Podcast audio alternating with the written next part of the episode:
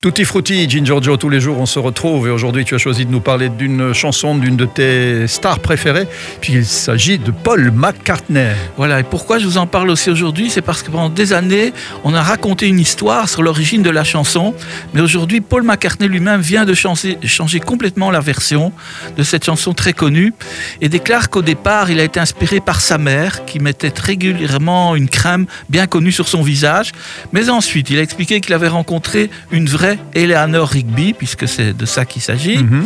qui habitait seul près de chez lui, mais qui portait d'ailleurs un autre nom. Il a changé le nom.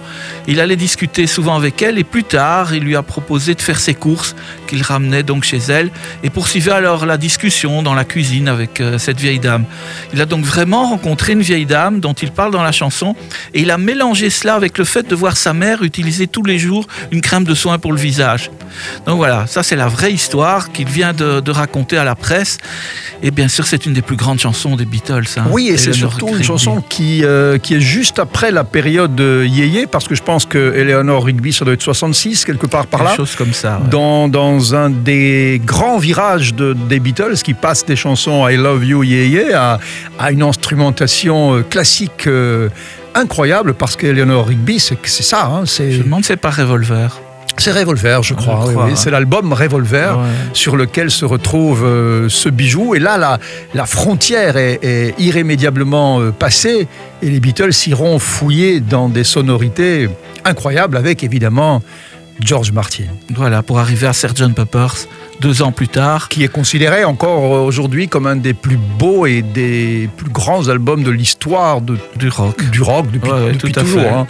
Après, il y en a qui trouvent ça un petit peu euh, fané, un petit peu usé, mais moi je pense pas. C'était un album très en avance sur son temps. Oui, à tout niveau. Mais encore aujourd'hui, je pense qu'on peut l'écouter comme, euh, en Bien tout sûr. cas, un- je pense, oui, un témoin d'une histoire qui n'est pas si loin que ça. Bon, je crois qu'on a fini là. On a fini pour aujourd'hui. Et on laisse la magie des Beatles opérer. Eleanor Rigby. I look at all the lonely people. I look at all the lonely people.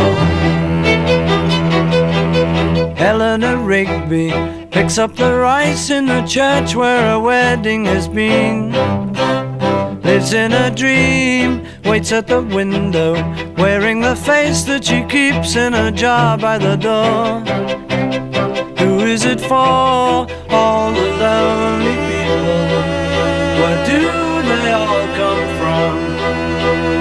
All the lonely people. Where do they all belong? Father Mackenzie writing the words of a sermon that no one will hear. No one comes near. Look at him working, darning his socks in the night when there's nobody there. What does he care? All the lonely people. Where do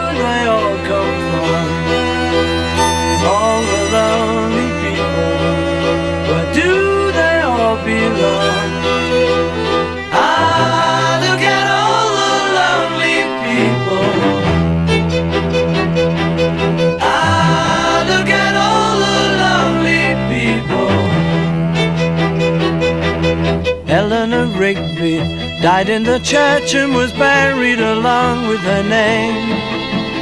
Nobody came, Father Mackenzie, wiping the dirt from his hands as he walks from the grave.